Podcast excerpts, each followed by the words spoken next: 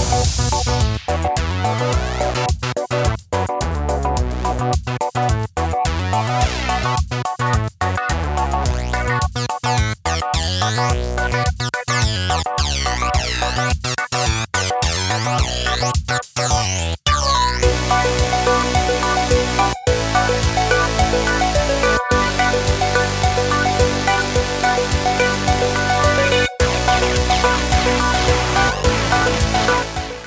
To the Gen Xer Podcast, a weekly podcast that discusses what's going on in the world through the eyes of the long forgotten group, Generation X.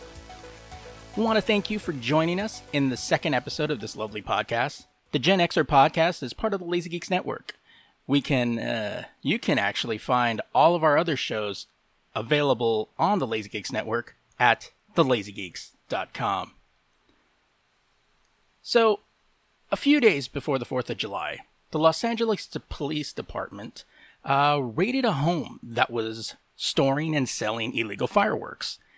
After towing a good portion of the illegal fireworks out of the neighborhood, there were a couple of thousand pounds of quote unquote improvised explosives remaining and couldn't be transported. The order was given that LAPD SWAT disposal unit would be brought in to detonate the explosives. I'm sure you've seen the video. That truck was torn apart like it was tinfoil. Pieces of the truck were found blocks away in people's yards. Windows of a laundromat was blown out, which was over two blocks away.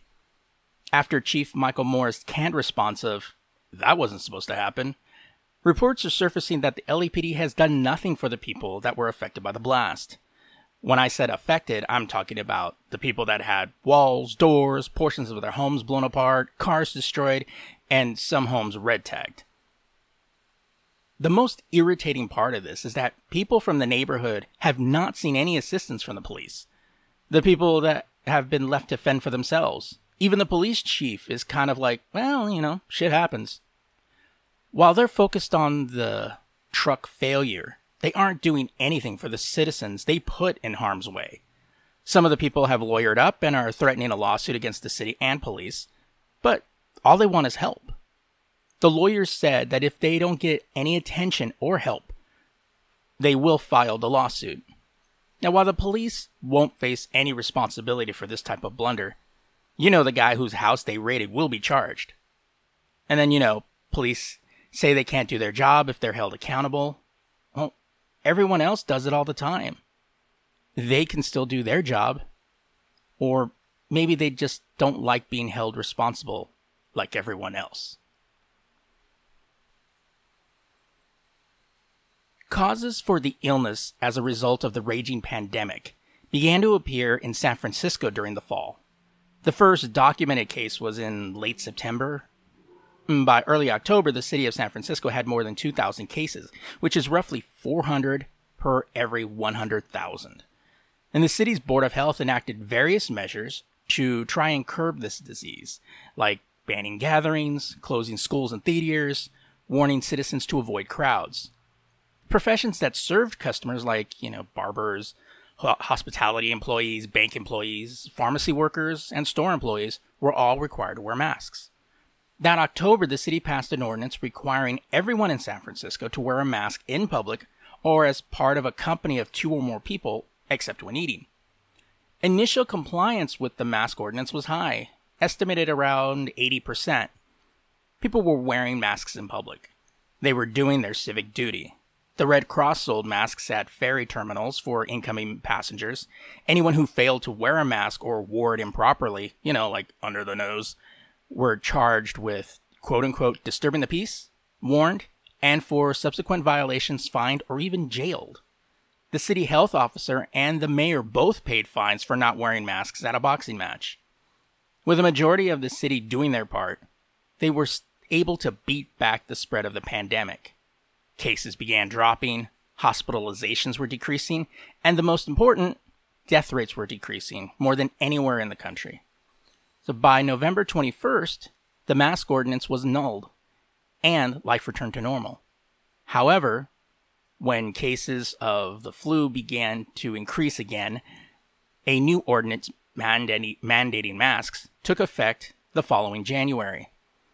Although there were some complaints from citizens during the initial period of mask wearing, the new ordinance galvanized more serious opposition, and an anti mask league was formed. Calling themselves the Anti Mask League of San Francisco, they formed to protest an ordinance which required people to wear masks. However, the initial mask mandates were so short lived, it's hard to determine just how many people were actually part of it. Although an estimated four to 5,000 citizens showed up to a meeting to protest the second ordinance in January. Now, members of the league included physicians, citizens, civil libertarians, and at least one member of the Board of Supervisors. Some members of the league wanted to collect signatures on a petition to end the mask requirement, while others wanted to initiate recall procedures for the city health officer.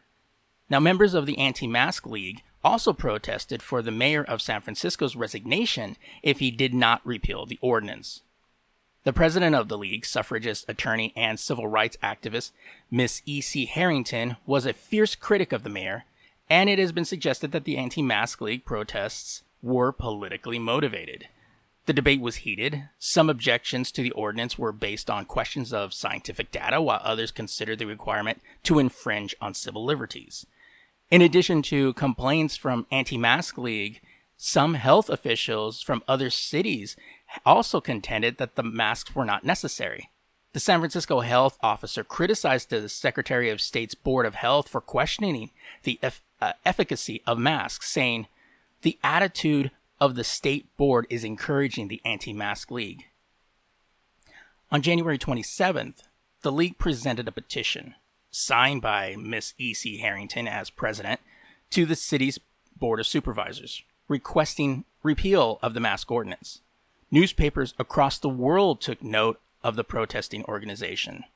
San Francisco lifted the mask mandate effective February 1st, 1919, on the recommendation of the Board of Health.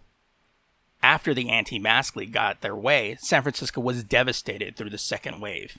The 4,000 people that turned out to protest were less than 1% of the city's population, which at the time was around 500,000.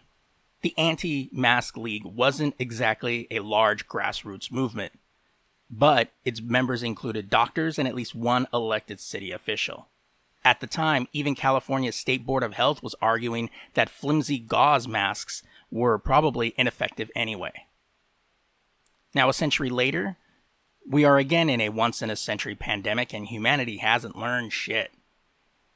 What makes life even harder is that the anti vaccine that we're experiencing in the world, it's not new. Now, for some perspective, the anti vaccine movement has been around since at least the 18th century, or it could at least be traced back to the 18th century. Before Edward Jenner began his landmark effort to develop a smallpox vaccine in the 1790s, the practice of variolation, which is described as inoculating an unaffected person with pus from someone with smallpox. Uh, uh, oh God. Oh, just the thought of that. Uh, oh, uh. But apparently that was um, that was used for centuries uh, to prevent the disease in Africa, China, India, and the Ottoman Empire. And in fact, Onesimus, an African slave, was said to have taught Cotton Mather, a Puritan pamf- pamphleteer, about the technique in 1706. Lady Mary Wortley Montagu introduced variolation to England, referred to as inoculation in the West, having witnessed the practice in Turkey in 1717. As she encouraged the government to inoculate children against the deadly disease, an increasingly vicious debate ensued between the opponents and proponents of the practice. It was reported that, quote, pro inoculators intended to write in a cool and factual tones encouraged by the Royal Society, with frequent appeals to reason, the modern progress of science, and the courtesy subsisting among gentlemen. Anti inoculators proposedly wrote like demagogues, having heated tones and lurid scare stories to promote paranoia. In the 19th century, when Ed- Edward Jenner's smallpox vaccine came out, opponent, proponent, opponents, I always get those words mixed up, opponents to the vaccine claim that one, the vaccine didn't work. Two, the vaccine would make you sick and contains dangerous chemicals. And three, mandatory vaccines were akin to medical despotism. And if that word doesn't make sense to you, think of some of its synonyms like authoritarian, dictatorship, or repression. Sounds vaguely familiar, right? Like we've like we've heard these uh, these excuses before. This continued through the 20th century, and with vaccines like polio, measles, mumps, and various others, waves of people would deny that these had any medical viability. You hear on social media about how illnesses like polio just disappeared, and you almost want to facepalm yourself and remind them that because that was due to the polio vaccine.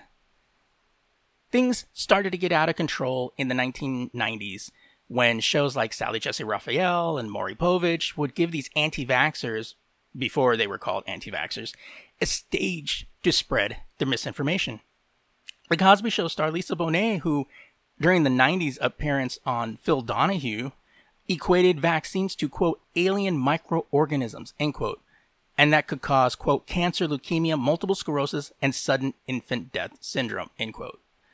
Miss America, Heather uh, Whitestone, in 1994, noted as the first deaf Miss America title holder, went one step further by suggesting that her deafness was caused by the DTaP vaccine. Her pediatrician later set the record straight, stating uh, that her deafness was the result of Hib meningitis, a vaccine preventable disease. Go figure. Most of this information would remain in the recesses of daytime television that would only affect people that stayed home during the day to watch this trash on TV, or in my case, stayed home from school. Unfortunately, it would take the advent of mobile devices and the World Wide Web to cause this movement to explode. The study that blew the doors off of this movement and idiot celebrities like, you know, Jenny McCarthy was the publication of the 1998 study from British physician Andrew Wakefield, who claimed that the measles, mumps, and uh, rubella MMR vaccine predisposed children to neurological conditions, including autism. Now, it was later discovered that many of Wakefield's findings linking the MMR vaccine to uh, um, autism were fraudulently manufactured, leading to the revocation of his medical license and the redaction of his, of the journal by uh, the article by the journal Lancet, uh, the Lancet, 12 years after its publication. But unfortunately, the harm was already done. Even so, to this day, there are many anti vaccine proponents who claim that vaccines, not only MMR, put a child at risk of getting autism. Now, when I was a kid, there was never any issue with having to get vaccines before you could go to school. You had to get this litany of shots before you could even get processed. Then you had a repeat of the 1918 when COVID hit. You had political parties politicizing the pandemic, much like what Ronald Reagan did in the 80s, denying the health emergency was even real. Now you have people going on Fox News and saying it was a Democratic ploy to cost their president the election. And at some point, even Reagan had to acknowledge that AIDS was an epidemic and needed to be handled. And then there is this myth that it would have been different had Hillary Clinton won the election. Not a chance in hell. Maybe it's the you know, pragmatic Gen Xer slacker in me that saw no difference. But now, before you start rage tweeting and, you know, trying to cancel me, you need to hear context to my answer. Look at everything that happened to Trump and flip it. Trump would have claimed that he was cheated, like he's doing now with Biden, call her illegitimate. Republicans would have done everything they could to impeach her and look to for foreign influences in her winning. And when COVID hit, she would call for a shutdown and mask mandates. The Republicans would basically be doing what they're doing now. So, again, there would be no difference. However, we would have one consistent message coming from the White House as well as Senate and House Democrats, unlike they were during the Trump years. In the days after 9 11, President Bush came on television and told America that the country could stop mourning, that we had to get back to living our lives. The terrorists would win if we lived in fear. Which we did, but, you know, the notion's still nice. And what happened after his speech was liberals and conservatives took the lead from our president and did what he asked of us. Unfortunately, we had a president that said it didn't exist, but had a task force to fight it. Wait, it's not real, but you put together a task force to fight something that isn't there? He told people to not wear masks and stop living, stop being afraid, but claims that he helped develop the vaccine. So I'm not taking it, which he, and I'm not taking it, which he did. Uh, I should uh, get vac- credit for the vaccine, but you should question taking it. As for this, rec- as of this recording, nearly 625,000 people have died from the virus in the United States. Over 4 million of 8 billion people have died worldwide. Now, many deniers say it isn't real because it hasn't happened to them or anyone they know. And then you hear, it's the flu. It's just like the flu. Then why do people get a flu shot once a year? If it's just a flu, get a damn shot. And a majority of the people want this. They want to get the shot and don't give a shit about wearing a mask.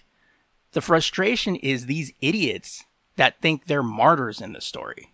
They're the ones that are making the world that's free from globalization and corporate domination. When I was a kid, we were taught that Americans come together in a time of trouble.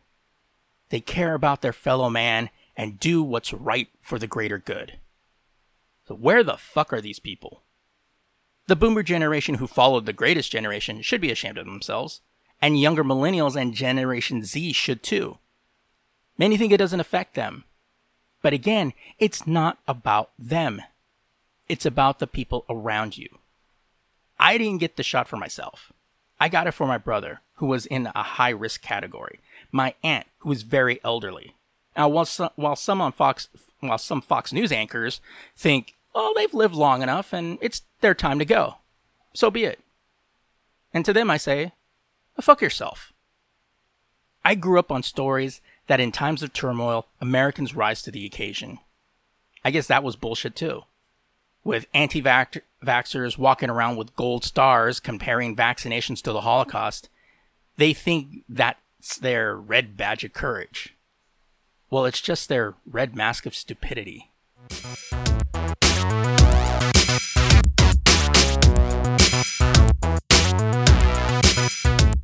So, thanks for tuning in. We want to ditch the ads and be independent, and we can only do that with your support.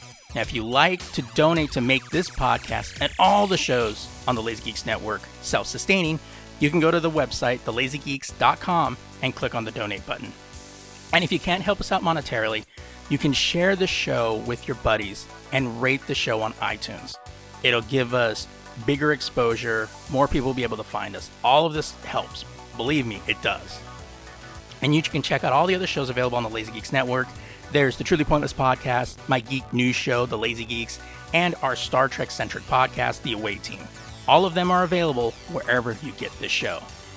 And if you want to be a part of the show, hit us up on uh, with comments, questions, or ideas for future episodes. Because God knows, eventually I'm going to run out of them. So catch up, catch us on social media: Facebook, Twitter, and Instagram, all under at the Lazy Geeks. That's all one word. Or email us the Gen Xer 73 at gmail.com. And you want to follow me personally, you can follow me on Twitter and Instagram, both under the Gen underscore Xer. Or you can even uh, check out my blog, which has some more of my personal musings on there on the genxerjournals.com. So that's it for us this week. So until next time, I'm Steven Vargas, and between the battle of the boomers and millennials, there are the Gen Xers.